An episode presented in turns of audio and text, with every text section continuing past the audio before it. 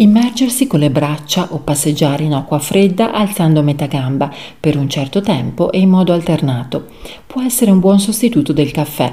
Sì, perché attiva la circolazione e il sistema immunitario.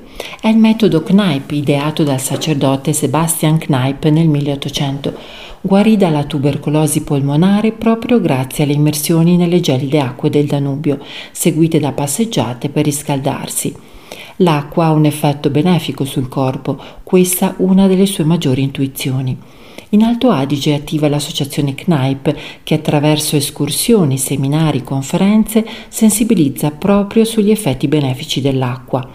L'originale metodo Knipe considera l'uomo nella sua integrità olistica e si basa su cinque principi, strettamente connessi l'uno all'altro.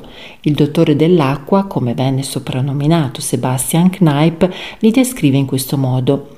L'acqua, le erbe officinali, un'alimentazione sana, il movimento fisico e l'igiene psichica. Anche se la filosofia di Knipe risale a 160 anni fa, è oggi più attuale che mai. I suoi punti di forza sono la prevenzione e il supporto nella cura delle malattie generate dallo stile di vita odierno, come l'ipertensione arteriosa, i problemi di circolazione generali a livello delle coronarie, arteriosclerosi, diabete e altro. Sono oltre 50 i luoghi in Alto Adige dove si può sperimentare questa pratica.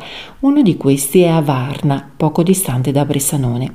Sempre più, vacanza è anche sinonimo di benessere.